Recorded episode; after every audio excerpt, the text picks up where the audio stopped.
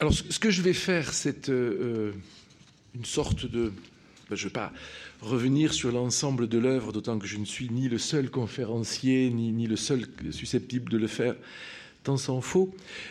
si j'ai intitulé ces propos, remarques sur Gauguin, c'est parce qu'en effet, je vais m'arrêter à quelques points euh, plus ou moins précis euh, pour essayer de vous montrer en réalité comment, me semble-t-il, euh, fonctionne l'œuvre de Gauguin en si on la considère en se dégageant d'un certain nombre d'habitudes de pensée euh, et en particulier, euh, ce qui j'espère ne vous scandalisera pas trop, en euh, prenant l'ordre chronologique dans un sens et dans l'autre, c'est-à-dire tantôt en le descendant, tantôt en le remontant, et en ne considérant pas non plus nécessairement que ce qui s'est passé en Océanie et ce qui s'est passé en Bretagne antérieurement soit profondément différent. en vérité, c'est juste l'inverse que je voudrais vous montrer, et comment euh, Gauguin, si j'ose dire, fabrique de l'Océanie, comme il a préalablement fabriqué de la Bretagne, je m'expliquerai quand même sur ce terme, euh,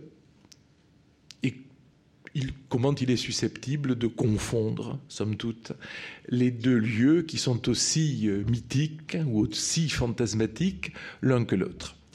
je ne suis, semble-t-il, pas tout à fait le seul à penser ainsi puisque euh, je me réclamerais euh, imprudemment de l'autorité d'Apollinaire. Apollinaire n'est pas nécessairement un auteur que l'on s'attend à voir cité euh, à propos de Gauguin.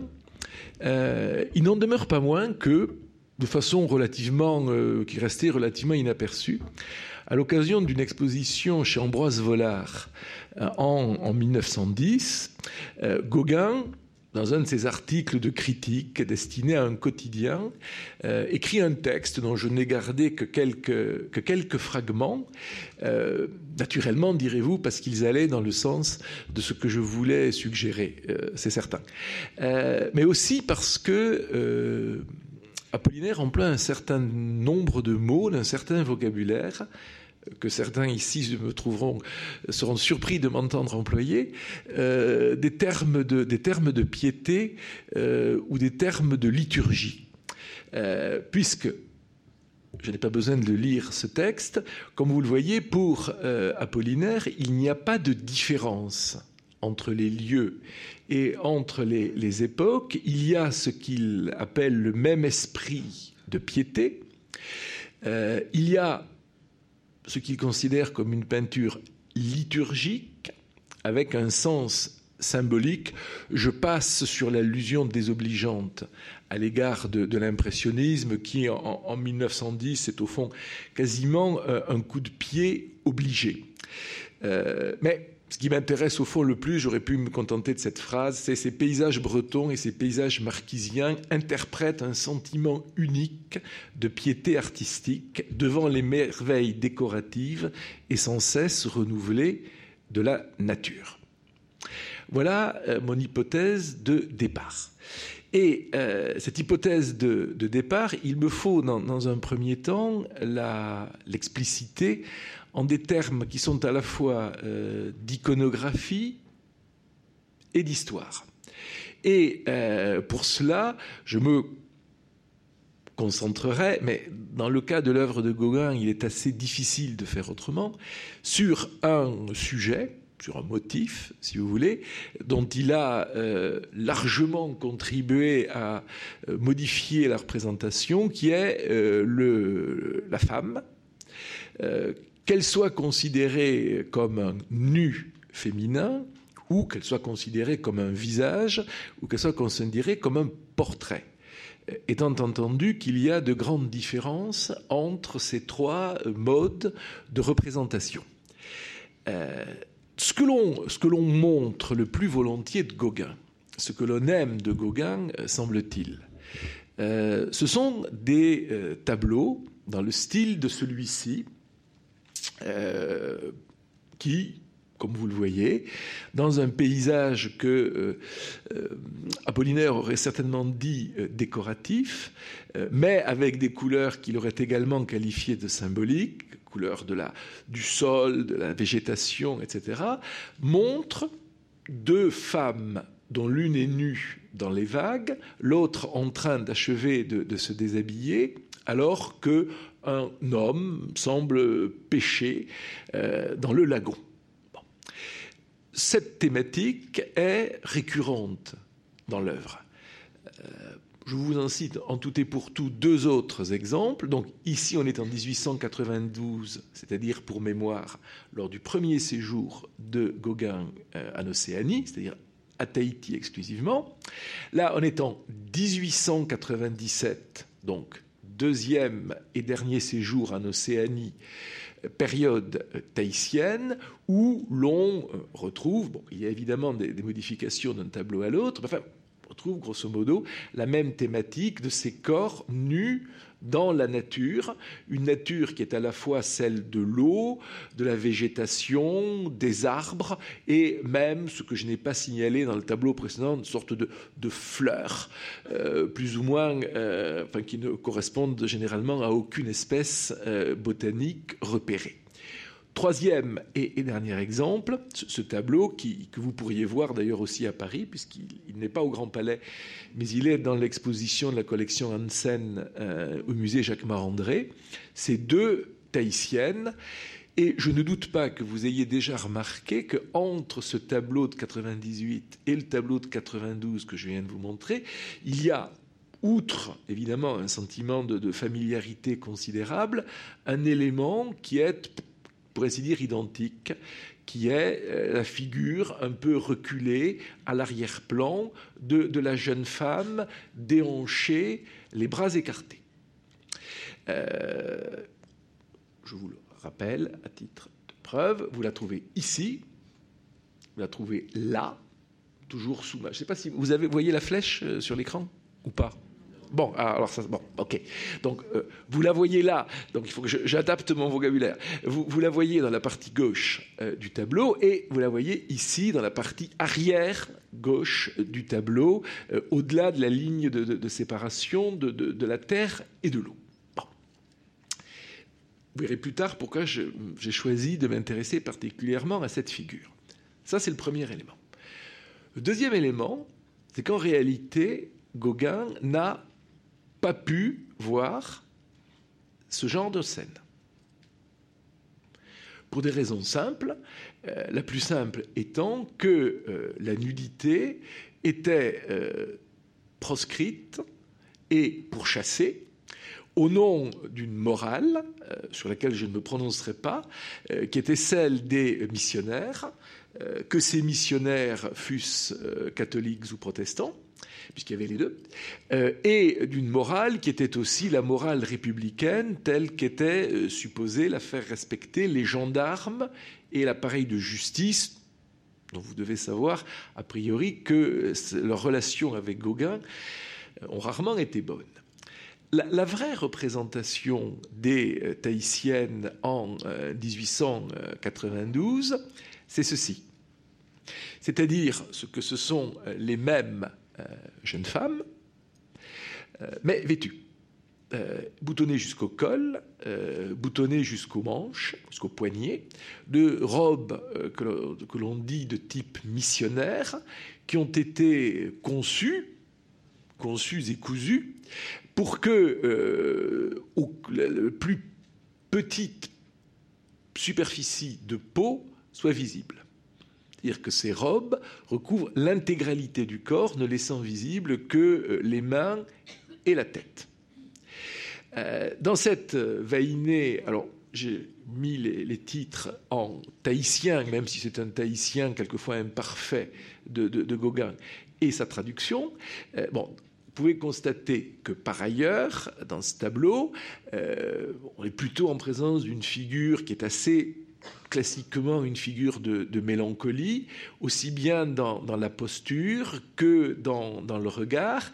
Et cette posture de, mélancolie va de pair avec la présence à la fois dans la main de la jeune femme et euh, une sorte de motif flottant derrière elle, de fleurs de tiare, c'est-à-dire de fleurs renommées pour leur odeur et qui sont associées à euh, la nature euh, tropicale et à ses, charmes, voire même à ses envoûtements. Dont euh, cette vainée, vêtue, assise sur ce qui semble un canapé, donc dans un intérieur évidemment occidental ou occidentalisé, ne, ne bénéficie plus. Et cette autre représentation de la femme, la représentation qui est au fond la plus conforme à la réalité historique que Gauguin a euh, en face de lui, on la trouve aussi fréquemment euh, affichée que l'on trouve l'autre c'est-à-dire la, nudité euh, fantasmée, plus conforme sans doute aux, attentes de, de Gauguin lui-même et des Occidentaux.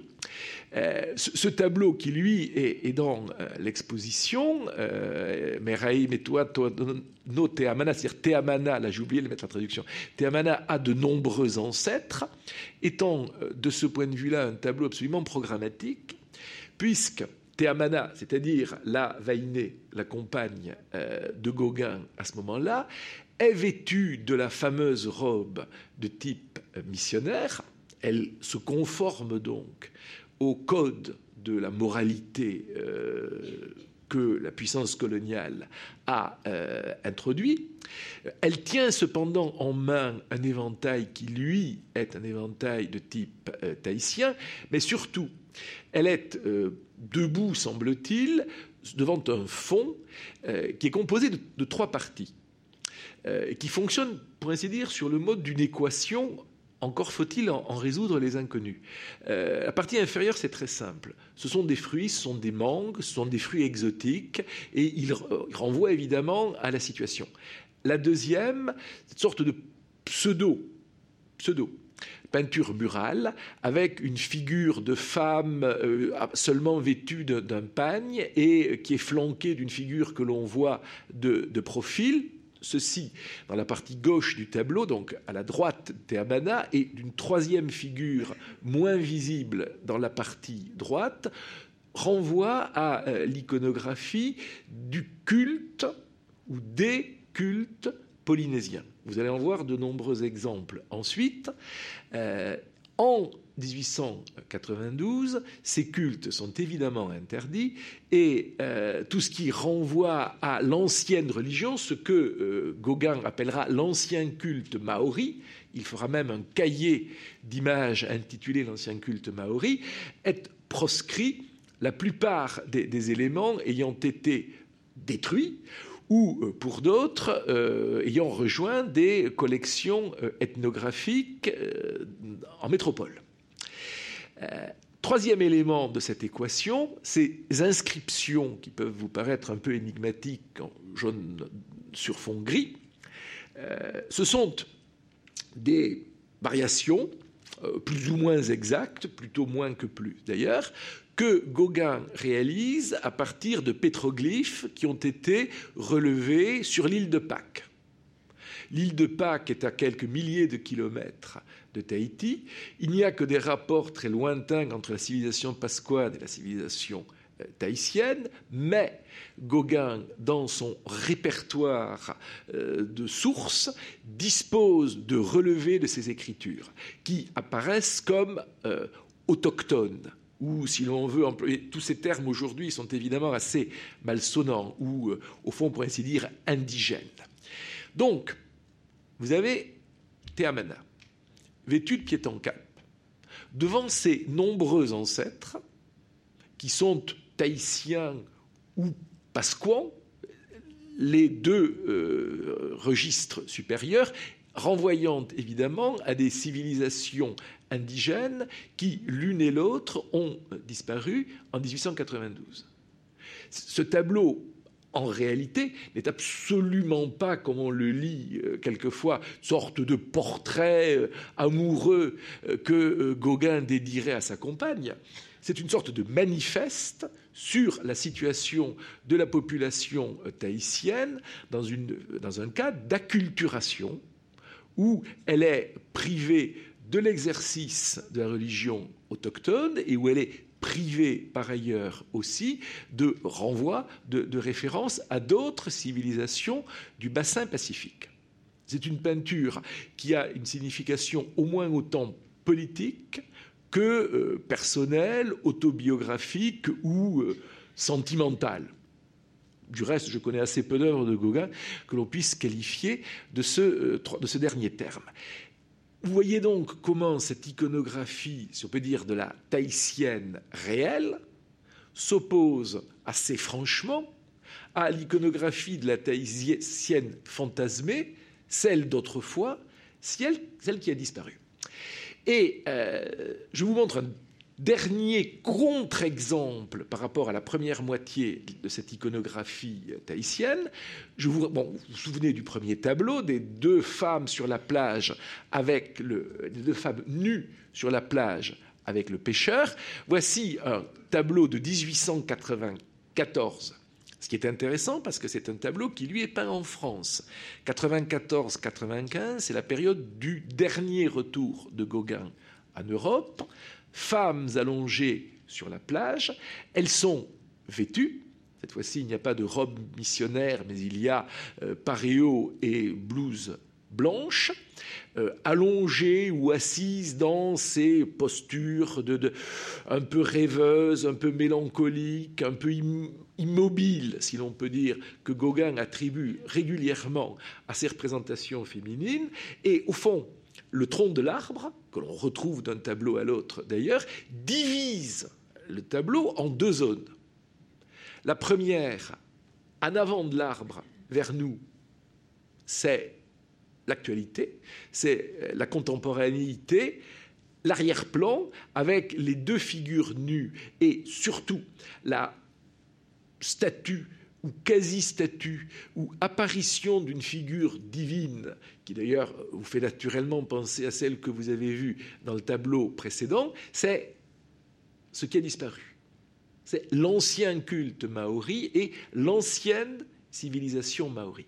Si l'on ne prend pas euh, conscience de cette division de ce qu'elle sous-entend dans l'œuvre de Gauguin et des raisons pour lesquelles, à ses yeux, euh, ce qu'il peut peindre à Tahiti sera soit sous le signe du regret, euh, soit sous celui de l'espèce de compensation de ce regret, je crains qu'on on ne manque euh, une bonne partie de, l'essentiel de son œuvre. Car la Tahiti que connaît Gauguin, c'est laquelle? C'est celle-ci. On dispose aussi naturellement, d'une documentation photographique non pas très abondante, mais enfin pas non plus si difficile que cela à, se procurer, sur la réalité des choses. Voici euh, une photographie de, de, Spitz, qui est photographe qui s'est installé à Papette. Alors, il se trouve, par un hasard malencontreux, que c'est la rue du commerce, notion avec laquelle Gauguin aussi a, quelques, quelques, désaccords. Et vous voyez à quoi ressemble Papette, c'est-à-dire une espèce de sous-préfecture, avec des, bâtiments évidemment construits à, l'occidental et des Tahitiennes et des Tahitiens qui sont évidemment vêtus comme il convient qu'ils soient vêtus. D'ailleurs, si vous regardez bien, vous devez d'ailleurs voir mieux que moi en un sens, euh, au, centre du tableau, là sous l'épicerie Crawford Company, vous avez un groupe avec une femme, euh, non pas celle qui est euh, à droite, qui semble être une européenne, mais celle qui est à gauche, debout, vêtue de blanc, qui porte précisément l'une de ces grandes robes pudiques morales dont j'ai déjà parlé précédemment. je vous montre une Deuxième, et ce sera tout, photographie euh, renvoyant à l'état de Tahiti quand Gauguin euh, s'y trouve, c'est celle-ci. Euh, c'est un portrait photographique réalisé par le même Georges Spitz de Pomaré V, qui est le dernier roi de Tahiti et qui meurt au moment où Gauguin arrive à Papette. Euh, si j'ai dit tout à l'heure de la rue du commerce qu'on dirait une rue de sous-préfecture, on peut dire à plus forte raison que ce monarque tahitien, issu d'une longue lignée royale qui remonte au moins au siècle précédent, est, pour la photographie euh, officielle, sommé de s'habiller comme un fonctionnaire de la Troisième République française avec le bicorne, les plumes, les, parements du, vêtement administratif, et ainsi de suite. Donc, les contemporains de Gauguin, voici, si j'ose dire, à quoi ils ressemblent pour euh, venir alimenter, en somme, mon opposition entre une Océanie fantasmée et une Océanie réelle. Dernier élément, et ensuite on, va avancer un petit peu, cette opposition-là que j'ai pour l'instant euh, matérialisée à travers des images, on peut aussi la matérialiser à travers des textes, des textes de Gauguin. Euh, pour ne pas être trop long, d'autant que nous avons commencé un peu en retard, je vous en montre deux en tout et pour tout. Celui-ci, que je ne lis pas, que vous lisez par vous-même, est une lettre de la fin de l'année 1890, donc avant le départ naturellement, que Gauguin adresse à l'un de ses amis peintres danois, Willumsen, dont on connaît fort bien, euh, fort bien l'œuvre. Euh, vous voyez que l'on est face à un, propos qui est un propos totalement, euh, en un sens, voué à l'échec, puisque Gauguin explique très clairement que l'Europe est perdue, que ce sera le royaume de l'or et tout est, avec un T ça aurait été mieux, tout est pourri, et les hommes et les arts, et que par opposition, Tahiti est l'Éden. C'est l'Éden où l'on n'a pas besoin de travailler pour se nourrir, alors qu'en Europe, on n'obtient qu'après un labeur sans répit la satisfaction des besoins, qui n'est pas la même chose que la satisfaction des désirs, alors que les Tahitiens ne connaissent de la vie que les douceurs. Pourrait faire une longue explication euh, biographique de ce texte euh, en rappelant à quel point euh, Gauguin, dans la seconde moitié des années 1880, après la séparation avec Met, a connu la misère, réellement, jusqu'à quelquefois devoir emprunter à des amis de quoi acheter des médicaments, par exemple pour son fils, dont il avait la, il avait la charge. Ces tentatives désespérées de commis voyageurs vendant des bâches imputrescibles, ça ne s'invente pas. Donc quand Gauguin parle de la misère, de la toute-puissance de l'argent et euh, du, froid et de la faim, euh, le froid en particulier, qui pourrait être d'ailleurs le froid de Copenhague, il parle en connaissance de cause.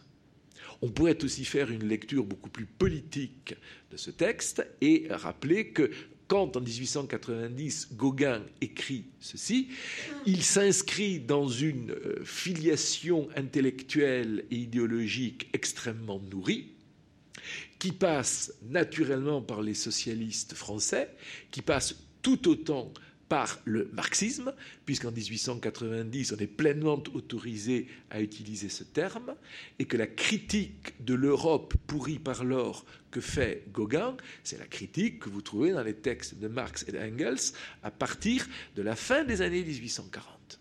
Donc il y a aussi dans l'œuvre de Gauguin un arrimage idéologique et politique qu'on ne peut pas passer sous silence, d'autant plus que, évidemment, quand il parvient enfin à Tahiti, eh bien, sans surprise, puisque je vous en ai déjà montré les images, euh, il ne trouve pas des habitants heureux des paradis ignorés de l'Océanie. Il trouve des indigènes qui sont contraints de s'habiller, de travailler, de penser comme euh, la puissance coloniale, je suis désolé, mais c'est le terme, euh, les contraint de s'habiller, de penser et de travailler. Et cela donne le, deuxième texte, où vous allez retrouver le malheureux Pomaré V, c'est euh, tiré de, Noah Noah. Si j'ai précisé édition de 1966, c'est parce que c'est l'édition qui, qui a été débarrassée en se fondant sur le manuscrit originel de Gauguin de toutes les améliorations, entre guillemets, pseudo-poétiques qui avaient introduites Charles Maurice.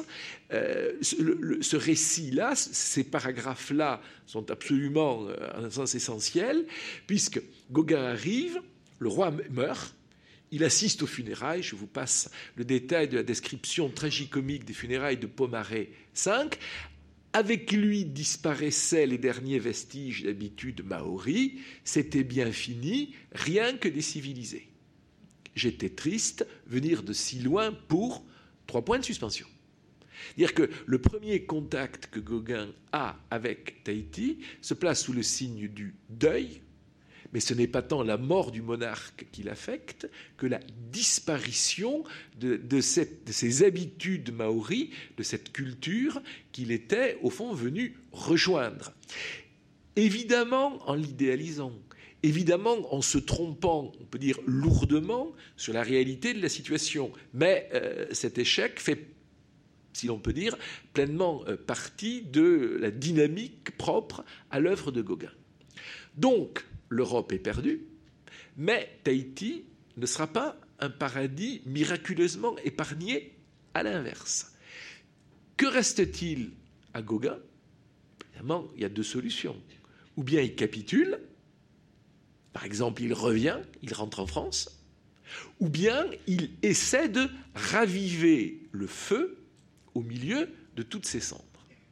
Et c'est là que l'on en vient à ce, que, euh, qui me, semble justifier tout à l'heure le terme de fabrication, que de façon plus impertinente encore, j'appelle souvent des bricolages.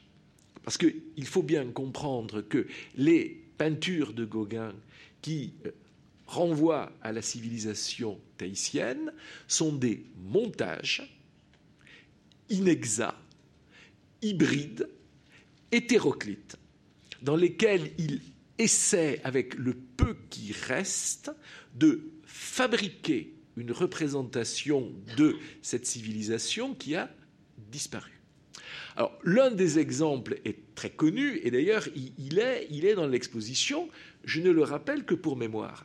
Euh, Temarae, euh, on traduit par là et le temple. Le Marae, en réalité, ce n'est pas un temple, c'est une esplanade, c'est un espace euh, en plein air, circonscrit, dans lequel a lieu le culte, mais n'imaginez surtout pas un temple avec des colonnes et un toit. Bon, ce Marae est l'espace sacré de la civilisation tahitienne. On en voit encore des vestiges, en particulier dans l'île de Moréa, euh, qui a été un peu moins complètement, euh, j'allais dire, massacrée, mais c'est péjoratif, évidemment.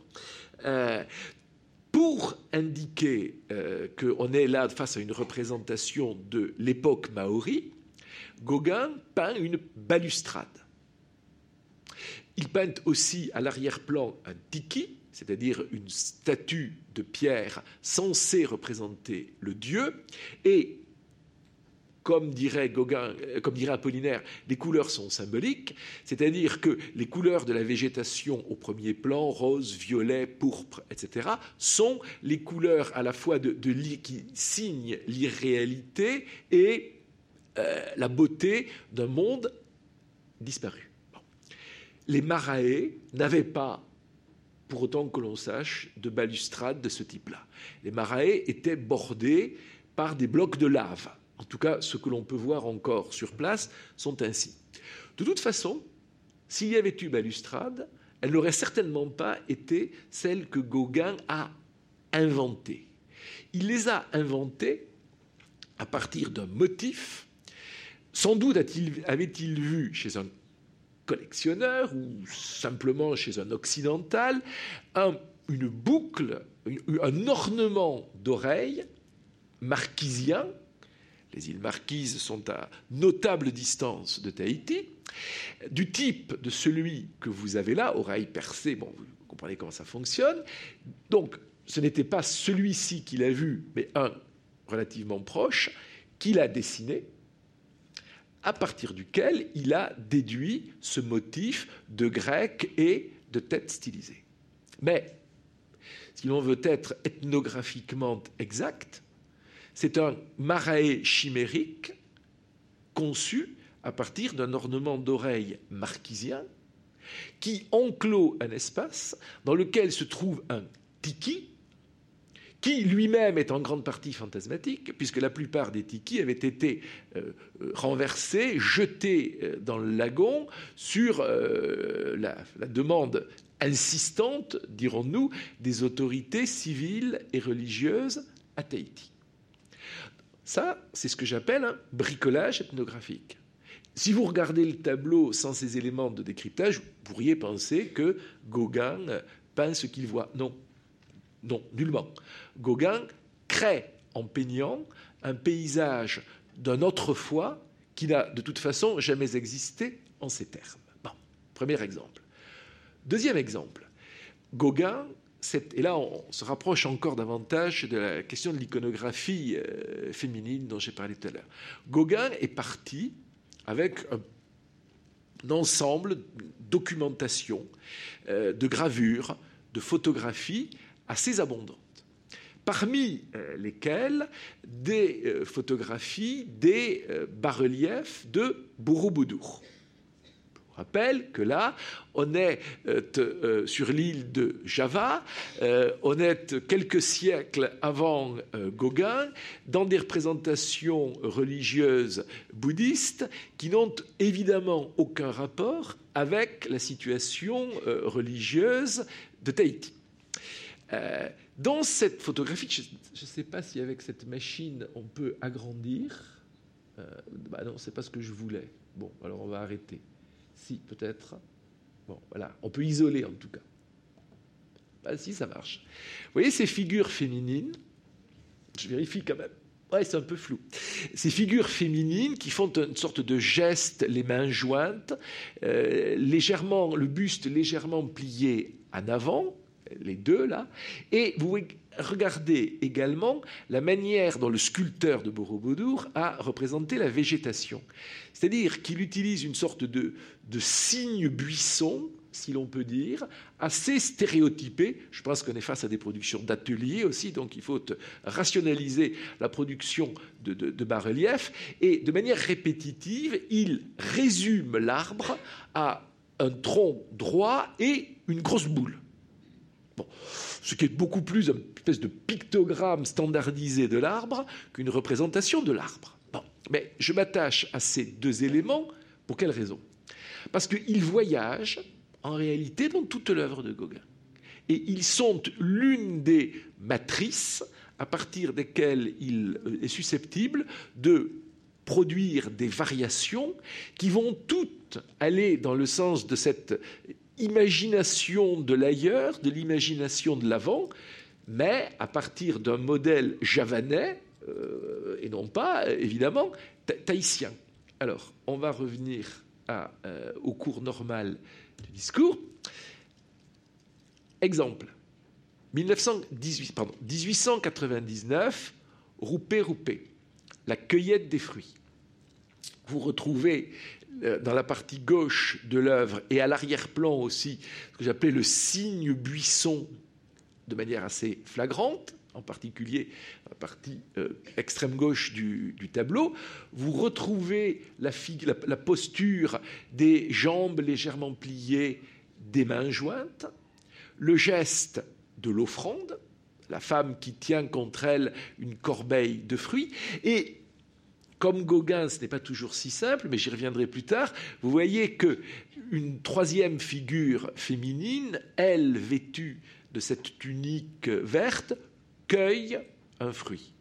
Vous pouvez imaginer d'ores et déjà que le geste de la cueillette a une signification, comme dirait euh, Apollinaire, liturgique, et qu'il y a en effet une question de piété, voire même à la circonstance de piété chrétienne, dans la présence de ce geste d'une cueillette. On est en 1899. On est lors du deuxième séjour, peu de temps avant que Gauguin ne quitte Tahiti pour les Marquises, et c'est, si j'ose dire, toujours la matrice Borobudur qui fonctionne, qui est efficiente pour donné naissance à un certain nombre de motifs humains et végétaux dans ce tableau. Mais vous remontez nettement, vous revenez au premier séjour, 1891-1892. Je vous montre un détail de ce tableau qui est dans l'exposition Yaurana Maria. Je vous salue Marie, euh, qui est en effet un tableau à, sujet euh, explicitement chrétien, dans lequel Gauguin place au deuxième plan la figure des deux orantes ou des deux adoratrices venues des bas-reliefs de Borobudur. Je me borne à ces, à ces, deux exemples dans le champ de la peinture, mais je pourrais vous en donner bien d'autres. Ils sont récurrents. Ils fonctionnent, pour ainsi dire, comme des signes que Gauguin peut déplacer d'un tableau à un autre. En fait, c'est presque une production par montage où des éléments semi-autonomes peuvent, peuvent être dupliqués et voyager d'un tableau à un autre en subissant un nombre relativement restreint de changements formels, évidemment des adaptations euh, à l'échelle, à la composition, mais somme toute pas grand-chose. On pourrait presque dire, même ce serait un, anachronisme, que Gauguin travaille par collage. Il réunit des figures venues d'une source et, et il peut ainsi les faire resservir, pas à l'infini, mais presque. Parce qu'elles peuvent servir dans la peinture, elles peuvent servir dans la sculpture.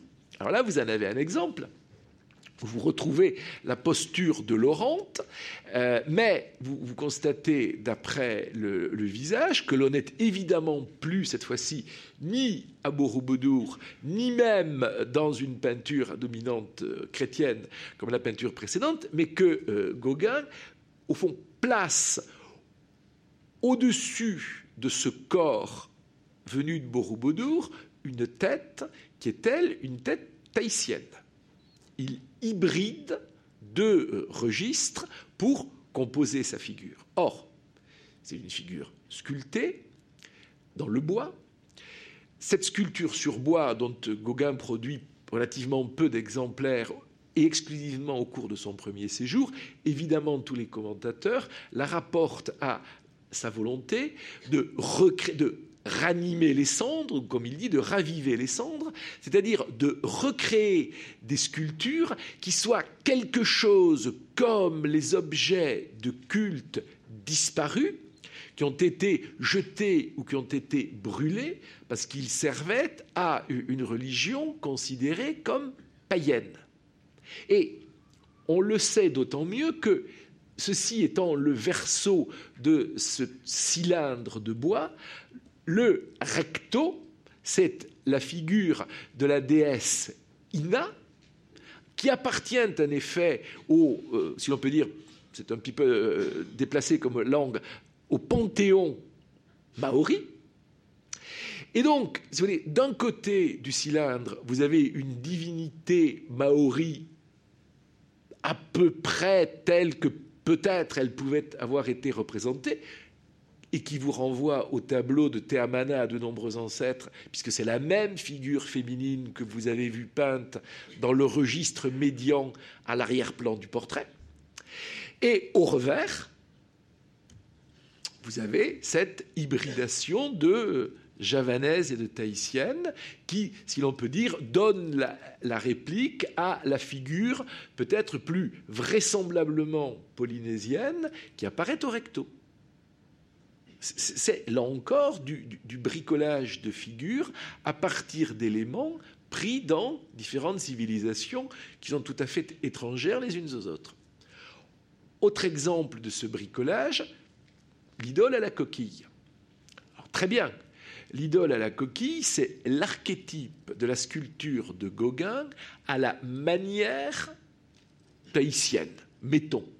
Et euh, pour que ce soit encore plus proche de une forme d'authenticité, Gauguin insère un, coquillage dont la, nacre fait office, somme toute, d'auréole derrière la tête de la divinité. on pourrait déjà objecter que l'idée d'une divinité tahitienne pourvue d'une auréole, c'est déjà une hybridation de symbolique religieuse un peu, un peu singulière. Bon. Mais surtout, cette posture-là, euh, assise, elle n'est pas euh, issue de l'iconographie polynésienne, elle est évidemment euh, issue de l'iconographie bouddhiste. Et donc, vous pouvez conserver le titre originel de l'œuvre et appeler cette sculpture idole à la coquille, et dans ce cas-là, vous abondez dans le sens de Gauguin, ou bien vous pouvez considérer que c'est une sorte d'adultération entre la figure classique du Bouddha et des aménagements plus ou moins polynésiens que euh, Gauguin lui fait subir. Or, la figure de Bouddha, évidemment, elle est dans les planches photographiques que Gauguin a apportées, mais elle est aussi beaucoup plus simplement dans sa propre gravure. En 1899, 1900, 1901, dans les dernières années de sa vie, mais il l'a déjà fait précédemment, Gauguin réalise par la gravure une espèce de répertoire de Dieu.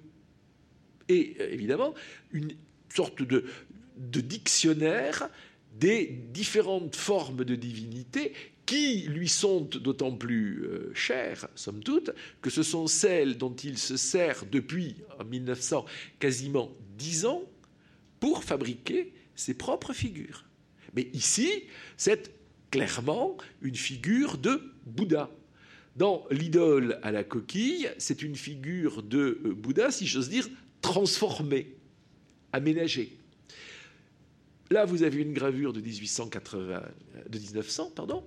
En voici euh, une autre, antérieure, de 1893-94, la période parisienne, où vous avez au centre une sorte de mixte de l'idole à la coquille et de Bouddha dans une sorte d'auréole qui peut être aussi bien le coquillage nacré que euh, une auréole de sainteté. Vous avez la figure de Ina à droite et la figure sans doute répétée d'Ina et de son partenaire divin qui répond au nom de Tefatu, euh, qui, appartient aussi à la, religion euh, polynésienne, telle que Gauguin l'a dessinée dans d'autres œuvres. Et ceci s'appelle le Dieu. En réalité, c'est une sorte de, compression, si l'on peut dire, de, réunion, ce serait plus heureux, de différents modes de représentation de la divinité, c'est-à-dire en effet d'une forme de piété, mais empruntée à différentes sources qui se trouvent réunies pour euh, donner cette image qui, du point de vue de la géographie culturelle, est quand même terriblement hétéroclite, mais qui trouve sa, son unité dans la pensée de Gauguin et, à plus forte raison, évidemment, dans la composition même de Gauguin. À quoi aboutissent ces bricolages mythologiques et ethnographiques À des représentations de cérémonies qui sont tout aussi imaginaires que, euh, que pareil Temarae. Gauguin n'a pas vu ceci, qui est un tableau d'ailleurs qu'il peint lors de son, quand il rentre en France, le jour de Dieu. Ceci avec une représentation qui est assez proche de celle qu'il attribue généralement à la déesse Ina au centre, sur un tertre, avec des femmes qui apportent des offrandes, avec d'autres nues, certaines d'ailleurs dans des positions presque euh, d'enfants nouveau-nés, puisque ce seraient les enfants de, la déesse, et ces femmes au bord de la mer à l'arrière-plan, drapées dans de grandes, euh, grands paréos de couleurs, ça, c'est de l'ordre de la fabrication à partir de certains de ces éléments, euh, à la fois disparates et cohérents dont je parlais. Et une fois de plus, je le rappelle, parce que sinon je craindrais de ne pas le dire assez souvent, euh, la, euh, la couleur, et en particulier les couleurs impossibles, entre guillemets, les couleurs évidemment non imitatives du premier plan, que ne justifie ni des reflets, ni je ne sais quelle explication matérielle. Euh, ce sont les couleurs, ce sont les couleurs de l'imaginaire, parce que la scène entière est dans le registre d'une imagination, mais d'une imagination rétrospective, ou, si l'on veut aussi, d'une imagination nostalgique.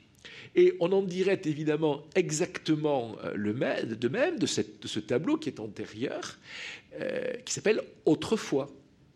Il s'appelle Autrefois parce que c'est en effet le meilleur titre que Gauguin puisse lui, donner pour le situer justement dans le temps.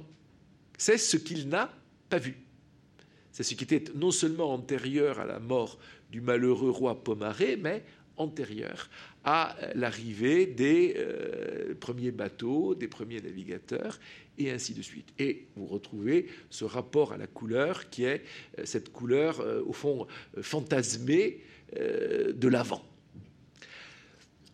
Voilà un premier élément. Voilà comment Gauguin construit son iconographie par pièces et morceaux en, dis, c'est une sorte d'art du montage. Et évidemment, comme vous l'avez constaté, la figure féminine est généralement centrale dans ces représentations. Oui, mais la figure féminine, c'est encore un peu vague. On peut être plus précis, car il y a dans toute cette production de la peinture de, Gauguin une figure qui prend euh, une importance récurrente et euh, on la comprend euh, très aisément à partir de ce que j'ai déjà mentionné. Donc, c'est la figure d'Ève. Alors, vous avez, je vous en ai déjà montré, des Èves tahitiennes, qui seraient en somme des Èves d'avant le péché originel, avant la sortie du paradis terrestre, donc avant la cueillette du fruit défendu. On va y revenir. Et elles envisage un lieu disparu où ces baigneuses nues sont possibles. Mais cette Ève, elle apparaît telle qu'en elle-même dans toute l'iconographie de la tentation ou toute l'iconographie du péché originel qui euh, structure une partie de l'œuvre de Gauguin dans toute, sa dernière décennie. Ce tableau a certes un titre euh, un peu trompeur, euh, Terre délicieuse, Nave Nave Fénois, puisque en effet, si l'on y prend garde, on pense qu'on a une nève tahitienne, donc entièrement nue, et là vous constaterez que Gauguin, à certains égards, marque vraiment à toutes sortes de détails sa nudité. Elle est dans un de ces paysages qu'on va dire, pour aller très vite, sommairement euh, édéniques. Elle a d'ailleurs pour partie la posture des femmes de Borobudur. Mais à hauteur de sa tête, euh, il y a cette forme ailée avec deux ailes rouges et ce corps sorte de dragon, de lézard ailé, qui est évidemment la forme, si l'on peut dire, maori, imaginairement maori, forcément imaginairement maori, du serpent. C'est l'esprit du mal qui parle à l'oreille de cette Ève tahitienne qui fait déjà un geste de cueillette, même si pour l'heure il s'agit de cueillir une fleur, une fleur d'ailleurs là aussi fantastique, et non pas un fruit. Terre délicieuse, oui, celle que cette malheureuse s'apprête à quitter, s'apprête à détruire. Parce que si elle écoute le, serpent de la tentation, ben, vous connaissez l'histoire, c'est pas vraiment la peine que je vous la raconte. Ça fait euh, plus de 2000 ans que, que, l'Occident la répète. Donc c'est cette histoire-là qui est sur le point de se produire. Vous pourriez considérer que ce tableau raconte comment une jeune femme tahitienne va basculer de son, entre guillemets, paganisme autochtone, originel, dans l'ordre de, pensée du christianisme, qui est celui que les, missionnaires lui apprennent. Si elle écoute, elle entend les paroles du diable. Et donc, à partir du moment où elle entend les paroles du diable, elle commence à voiler l'emplacement de son sexe. Par ailleurs, sur la branche à proximité de sa tête, il y a une autre créature fantastique euh, avec des ailes plus ou moins osselées, rouges et vertes, qui est une autre forme de, ce reptile, de ce lézard ailé dans lequel euh, Gauguin transforme le serpent biblique. Et à l'arrière-plan, il y a évidemment la, la sorcière, enfin bon, cette figure possédée qui, euh, elle, a visiblement déjà entendu les paroles du diable et donc a, euh, a succombé. Elle est passée de l'autre côté, elle est dans l'autre ordre.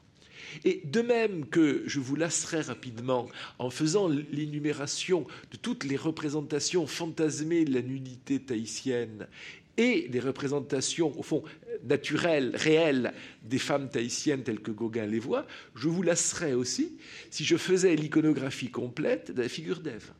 Parce qu'elle est répétitive, et elle n'est pas répétitive faute de capacité de renouvellement chez Gauguin, elle est répétitive parce qu'elle signifie la situation telle qu'il l'aperçoit.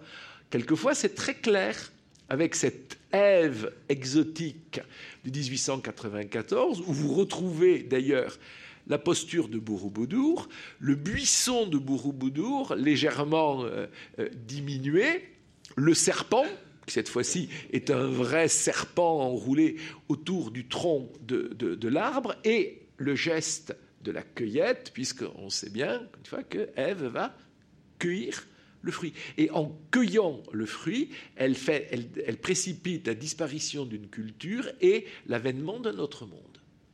C'est aussi programmatique que le portrait de Théamana. Euh, ce ne sont pas des tableaux à, concevoir sur le modèle d'une fable. C'est une fable et dont il faut entendre la moralité, qu'il faut, qu'il faut décrypter pour, encore une fois, percevoir ce dont Gauguin est en train de parler, c'est-à-dire de la disparition d'un monde celui qu'il était venu rejoindre. Alors, là, ça devient pléthorique. Version de navet, navet fénois, légèrement postérieure à la version peinte, sous forme de gravure euh, sur bois. Ça, c'est probablement fait au cours de la période euh, européenne avec des éléments, des, pictogrammes pseudo-maoris euh, le, long du bord gauche de la gravure.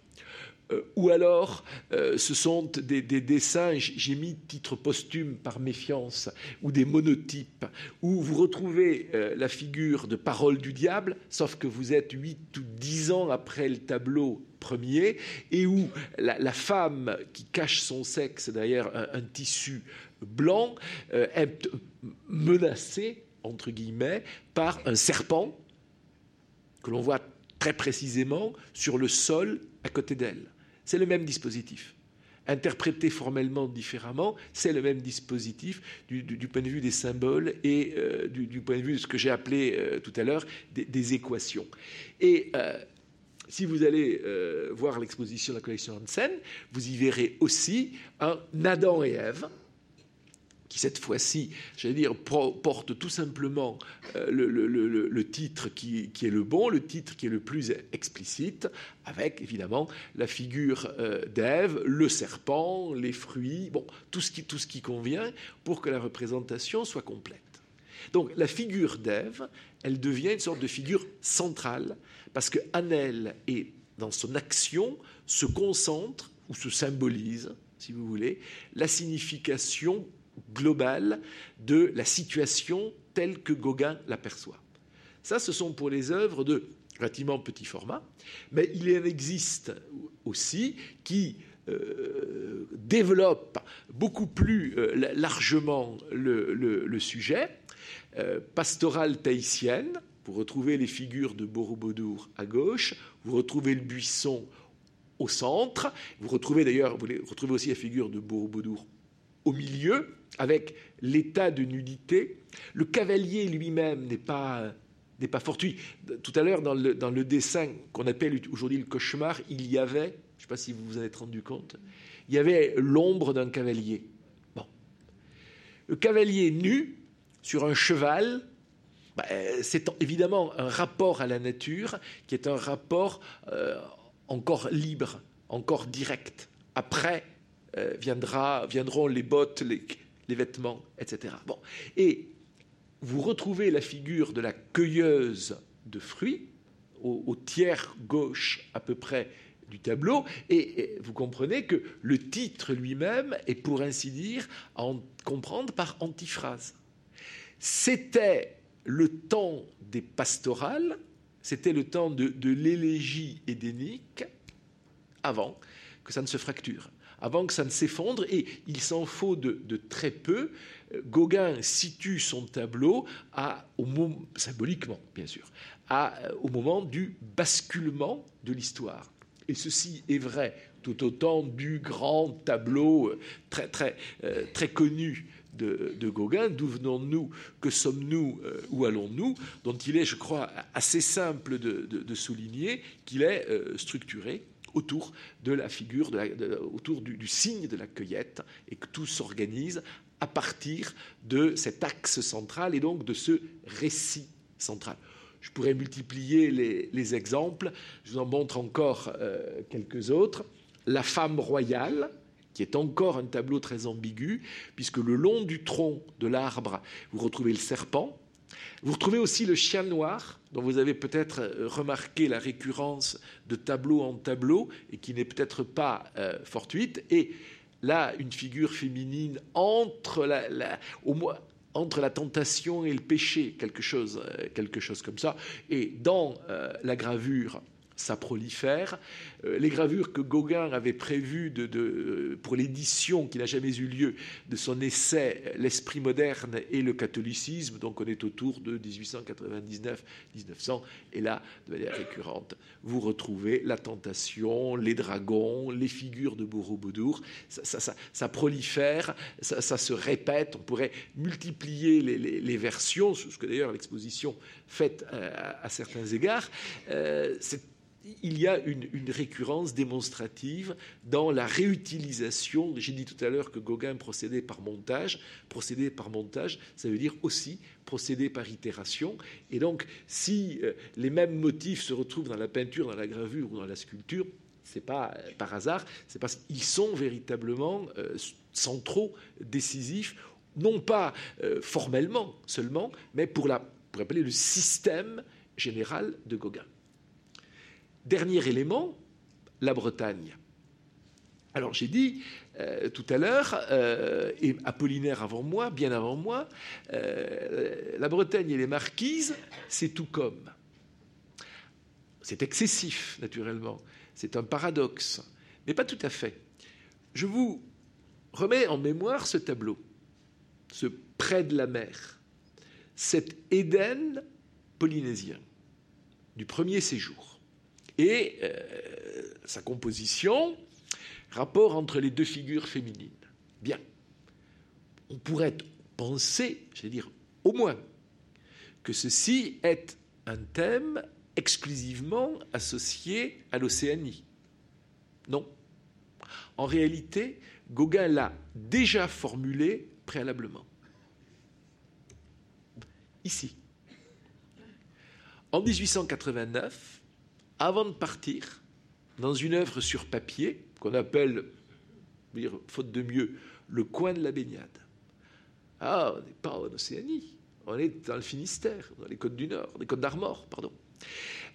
Avec la même figure féminine, dans l'eau, les bras écartés à l'arrière-plan, et la même figure féminine, nue également, au premier plan. C'est-à-dire que ce, dispositif visuel, Gauguin ne l'a pas mis au point, l'a d'autant moins mis au point à partir de ce qu'il avait vu à Tahiti, qu'il il est préétabli à son voyage. En réalité, c'est le même qu'il projette avec la même aisance et naturellement quelques détails qui changent en Bretagne et à Tahiti. Parce que ce qui est en jeu en Bretagne comme à Tahiti, c'est la même chose. euh, c'est la liberté, c'est le rapport à la nature, euh, c'est euh, une sorte de, contact libre avec les, éléments que les interdits, etc. mais Gauguin est plus précis que cela, et je le serai tout à l'heure moi aussi, a rendu impossible. Et ce n'est pas, ce n'est pas le seul cas. Car cette figure, cette petite figure féminine nue de ce travail sur papier elle devient inversée la petite figure nue de ce bas-relief polychrome qui date de 1890, qui est antérieur au voyage à Tahiti et qui pourtant, stylistiquement, semblerait ne pouvoir avoir été réalisé qu'avec l'expérience de l'art océanien. Ah non, ou alors c'est une expérience qui a été transmise par les quelques images, les quelques informations dont Gauguin jouit avant de partir. Mais quant au, dispositif et quant à la figure elle-même, qui devient du coup une figure clé dans la compréhension de, son, système, elle est la même. Notez d'ailleurs peut-être fortuit, peut-être pas, que la figure dans le médaillon, dans la partie droite du tableau, a un profil déjà presque polynésien, presque celui de la déesse Ina, alors qu'on est avant le départ et non pas au retour. Euh, ce serait d'ailleurs, soit dit entre parenthèses, une question assez délicate, parce que je l'ai dit, elle brouille l'ordre chronologique et elle brouille les distinctions géographiques, mais enfin bon, tant pis si c'est ainsi, euh, on ne va pas simplifier pour euh, avoir la tâche plus, euh, commode. force est de constater que dans les œuvres de Gauguin qui précèdent son départ en Polynésie, il y a des œuvres dont instinctivement on penserait qu'elles ne peuvent avoir été réalisées qu'en Polynésie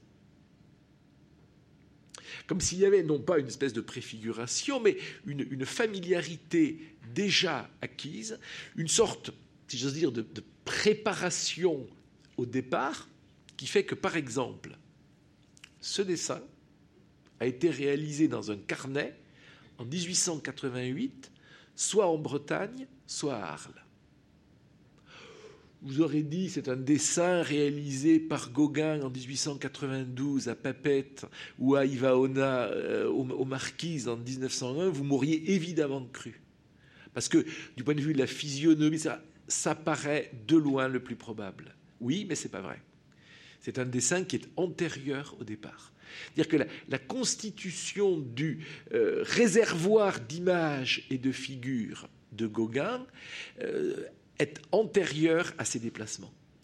Ce qui m'autorise, me semble-t-il, à la fois à parler de système et à euh, affirmer qu'il procède par montage et par un système de variation à partir d'un nombre au fond relativement restreint de figures qui sont toutes signifiantes par rapport à euh, la question euh, du culte, de la religion, de euh, ce que Apollinaire appelle la liturgie.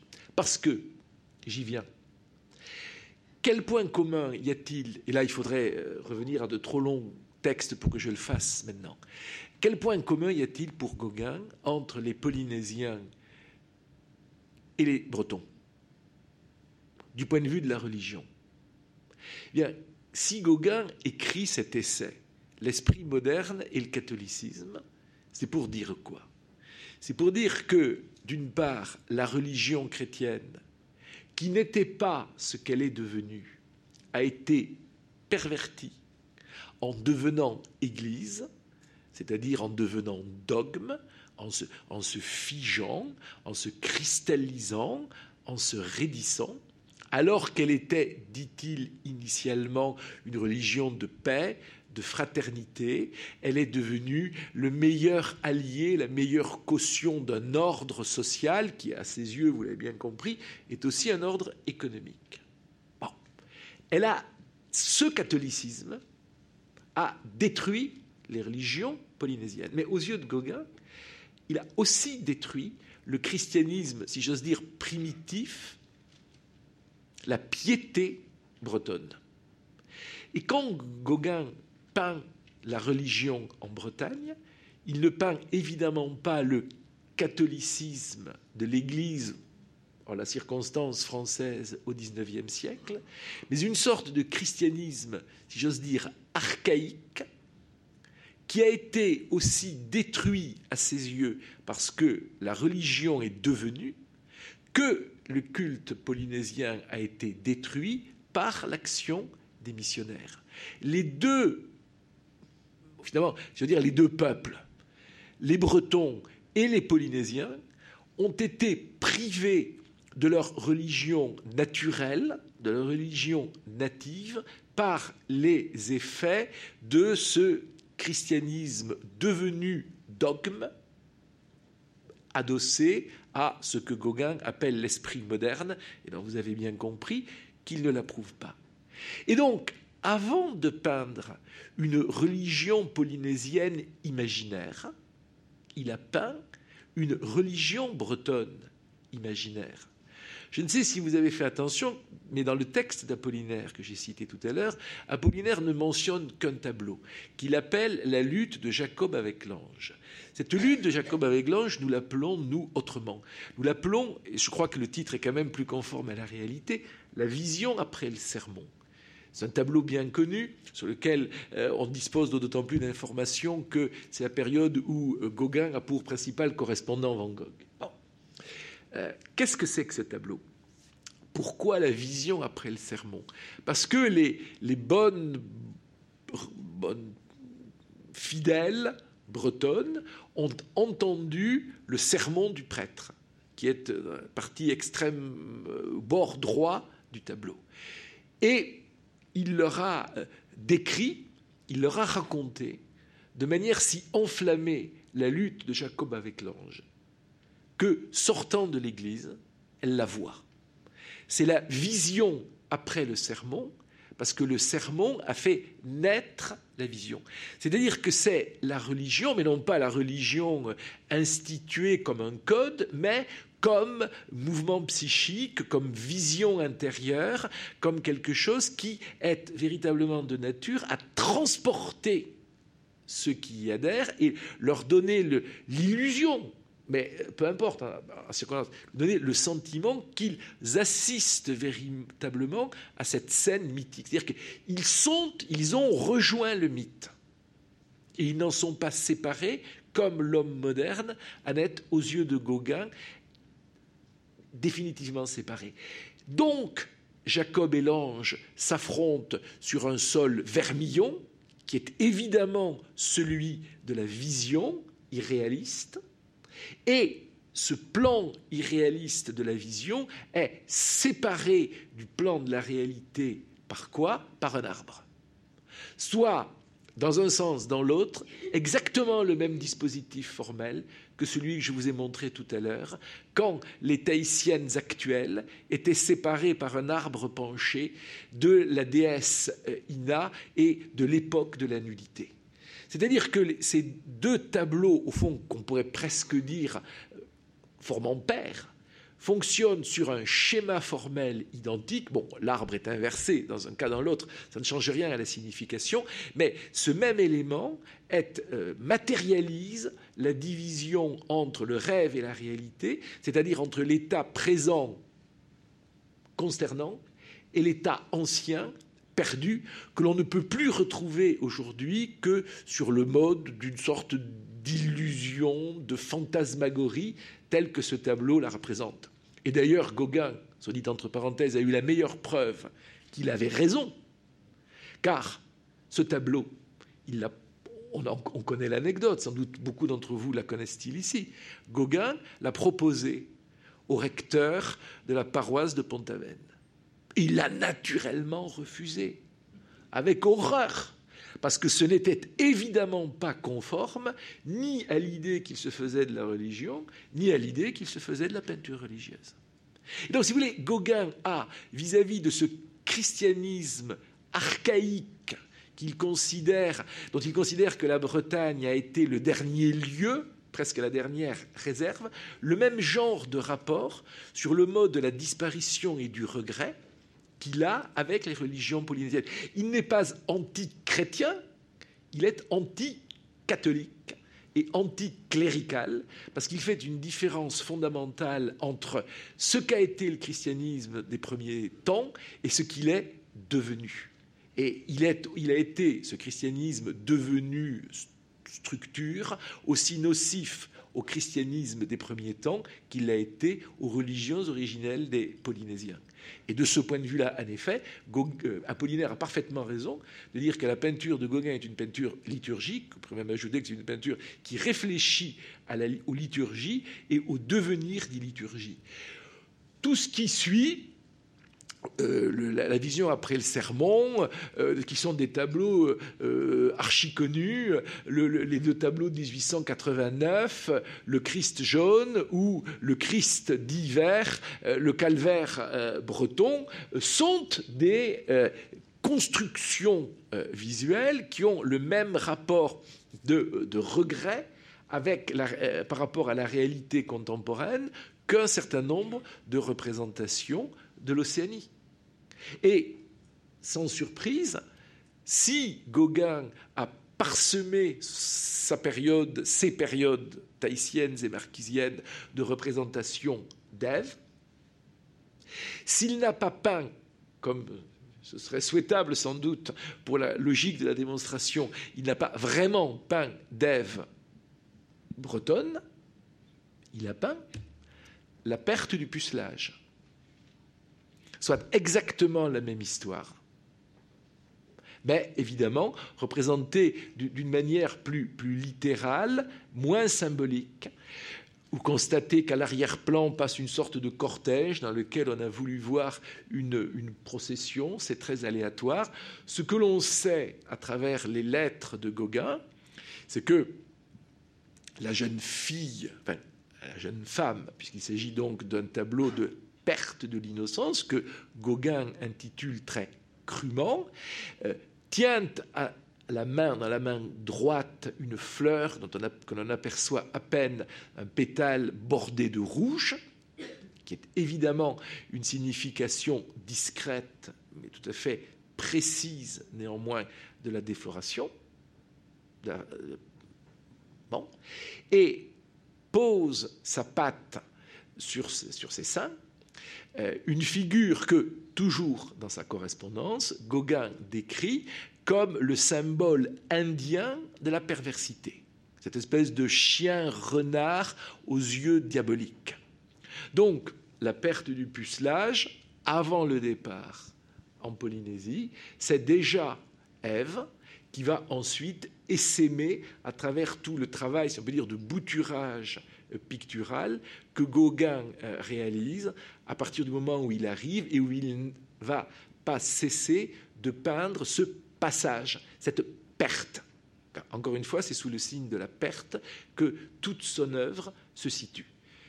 Dernière et ultime image, rassurez-vous, un, un dessin que j'aime particulièrement parce qu'il est particulièrement composite et à mon sens particulièrement explicite. Gauguin l'appelle les saintes images, les saintes images, et il réunit le calvaire breton, les figures de Borobudur, et au premier plan, une figure du panthéon polynésien. Logiquement, c'est un rapprochement, si j'ose dire, insensé, absurde, dans la logique de Gauguin, c'est à l'inverse parfaitement normal, puisque ce sont trois représentations du temps disparu, qui était celui de la véritable piété, appelez ça si vous voulez de la véritable crédulité, en tout cas de la véritable poésie des mythes et des religions. Et donc, à cet égard, Apollinaire n'avait pas tout à fait tort, les marquises et la Bretagne, vues sous cet angle, pour Gauguin, c'est à peu près la même chose. Je vous remercie.